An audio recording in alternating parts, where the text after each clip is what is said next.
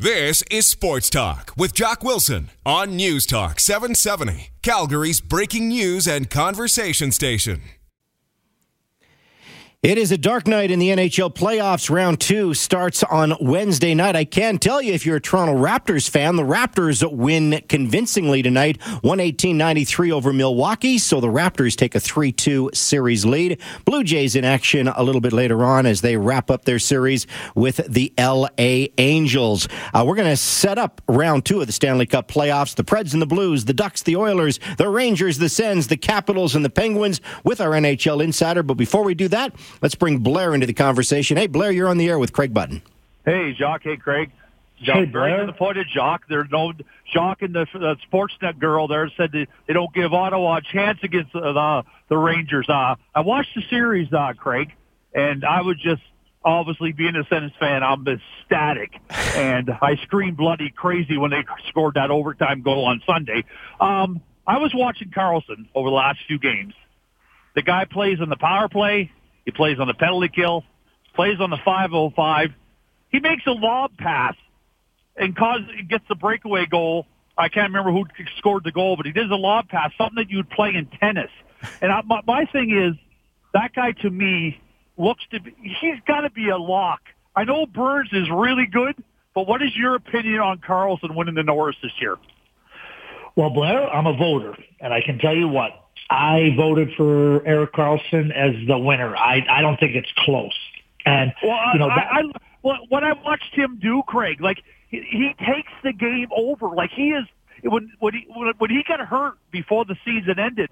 Craig, they almost didn't make the playoffs because they lost every damn game when he wasn't here. Well, I can tell you this, Blair, and like I said, like I mean, Brent Burns had a fantastic year. Victor Hedman had a fantastic year, and when I dived in deeper into the numbers and deeper into everything, like I said, like, and that's hard to say. I don't think it's close. I think that Erik Karlsson is the best defenseman by by by by a significant margin. Do you know this? Actual puck on your stick Erik Karlsson has hit 45 seconds on average per game more than any other player in the league. Wow. I that isn't, that. Dictate, if that isn't is, dictating the game, and, and let me tell you this too, Bear, one more thing. I also voted for him as one of the three finalists for the for the Hart Trophy. Well, he is, and I'll I'll let this go now. I don't know if he's as good, but he reminds me of Paul Coffey. Is that a crazy comparison? Well, I think that uh, no, it's not crazy. I mean, you talk about somebody that generated significant points in, in Paul Coffey. A friend of mine who uh, was following the series, covering the series very closely. Uh, he works uh, for the Pittsburgh Penguins, and he told me, and he's been around the game a lot of years. He told me that Karlsson might be the closest guy he's ever seen to Bobby Orr mm. with respect to controlling the game, the pace, the speed, and the tempo. That's what I've heard too. Hey, great comments, Craig. I agree 100%. Jock, I love your show. I'll keep listening. Brother. All right, Blair, I appreciate that. And uh, Craig, for Blair, we may as well start right there. The Senators, not many people giving the Senators a chance against the New York Rangers. How do you see that series? I think you have to give them a chance. First of all, I mean, people say, "Oh, their goal differential." They lived on the margin all year long. They they, they play tight. Uh, Craig Anderson's been good. Erik Karlsson is is is, is a is a really big big player for them. Here's what I think right now. I love the range, the way the Rangers are playing too. I think this series has seven games written all over it. Mm. Right now, though, I think one of the big factors for the Ottawa Senators is Bobby Ryan. Bobby Ryan has, after a, after a season that was completely subpar for Bobby Ryan standards, uh, I think that Bobby Ryan has, has found his goal scoring touch. Then you got the, uh, you know, the Clarke MacArthur story. He's back contributing. So ostensibly, they've added two players now that are adding some offense to their group.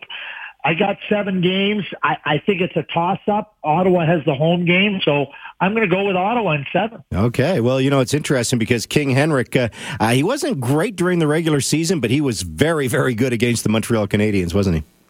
He's better than Carey Price. Yeah, exactly, exactly. And I'll be like, you know, I, I'm I, like, I think Carey Price is a fantastic goalie. I think Carey Price just year in year out is the best goalie in the in the National Hockey League. But I didn't have him in uh, in the top three goalies in the league this year. Is that right, eh? I had Holtby, Bobrovsky, and Cam Talbot up in Edmonton. Hmm. That uh, that says something right there, which is uh, very interesting. Let's move on. Uh, this is the series that I think most people wanted in the round of four, but here we get it in the round of eight. The Washington Capitals coming off a President's Trophy one more time, and lo and behold, they get the defending Stanley Cup champion Sidney Crosby. Uh, this is probably the, the must see TV in the first round. Uh, how do you see this one shaping up? Caps winning in seven. I I think what they just went through as really like will really help them. And you know, last year the Penguins' speed uh, through their through their forward group really posed challenges for the Washington Capitals. I think the Toronto Maple Leafs' uh, speed in their forward group posed similar challenges for them this year. But I thought as the series went on, I think that the Washington Capitals got got comfortable, mm-hmm. figured out how they how they were going to manage it. They were in close games. Remember, the Washington Capitals won three consecutive games. They were down two games to one in that series, and they won three consecutive games. I, I think that that really helps a team like Washington, and I think that uh, again the experiences of last year. I, I like the I like the Washington Capitals. I think Kuznetsov needed to raise his game uh, this year and learn from last year's playoffs. I think he has. So I got the Caps in seven. Yeah, no, I, I think this is going to be an excellent series as well, and uh, you know, I, I just think it's it's it's the year for the Caps too. I, I, I like what Barry Trotz does. Um, Braden Holtby probably has to be a little bit better than he was against the Toronto Maple Leafs, but I, I just seem that first round, you know, adversity sometimes is real good for a team. You have a little bit of adversity in the first round, and I would say Toronto gave them a little bit of adversity. I think it just brings that team together. So I'll, I'll be very surprised if the Washington Capitals uh, lose this one as well. And Jock, I couldn't say it any better. I think the adversity angle is good. I, yeah. I, I you nailed it too about Holtby. But one of the things about the Pittsburgh Penguins, they give up a lot of shots. I mean, they have a really good offensive group, but you know the, the Columbus Blue Jackets were able to to dictate some some really good play there. And you know, I agree with John Tortorella. It wasn't a four one series. I mean, I know what it says in the in the on the official record, mm-hmm. but it wasn't a four one series. And I think that the Washington Capitals can can do similar things. So that's why I got them going through. Okay, let's move to the West. And you've got the Nashville Predators who have upset the top team in the West, the Chicago Blackhawks, against the St. Louis Blues. And, you know, can Jake Allen do it again in round two? Because he certainly was the story in round one. Geez, Pekka Rinne only gave up three goals. Well, that's a games. good point. That's a he good went point. on the road and had, he, he shut out the Chicago Blackhawks the first two games at home. Well, wait yeah. a second. Okay, fair, fair enough. You got okay, me on that one. Well, I mean, it's not that. Hey, Jake Allen did have a fantastic season. Make no mistake about it. Okay, he did. He he really did. And really, you know, and and and one of the things that led to the change of coach in, in, in, in St. Louis was their save percentage. The goaltending was awful. And so all of a sudden they make a coaching change and Jake Allen and the goaltending got a lot better in St. Louis, and you know their team got better, and they ended up winning more games. And again, you go to the playoffs. Jake Allen was very good, and you know you look at some games where they got they got outplayed. I don't like the fact that the St. Louis Blues got overwhelmed in a few of those games against the Minnesota Wild, mm. and and are overwhelmed in a significant way. And I think Nashville can do it in, in a similar fashion. So I have Nashville in six. Okay, Nashville in six. And then we get to the game here in Calgary that, you know, Flames fans are going to be a little tough to watch because uh, it's tough to jump on the Oilers Orange Crush bandwagon. Although, as a couple of our listeners have said tonight, you got to cheer for Alberta, you got to cheer for Canada, so go Oilers. Uh, this is a tough one for Flames fans. You got the Ducks and the Oilers. We saw what the Ducks did to the Calgary Flames. Can they do the same thing to the Oilers, or do you think the Oilers have a chance? Okay, let me stop. I, I got to go back to something. Okay. In 2004, I heard all about you got to root for Canada's team. There's no Oilers fans that rooted for the Flames, and and and no one. And, and if anyone, please identify yourself if you're an Oilers fan that rooted for the Flames. Yeah, fair enough. In 06, when the when the Oilers went to the Stanley Cup final, right? No Flames fans rooted for the Oilers. Trust me.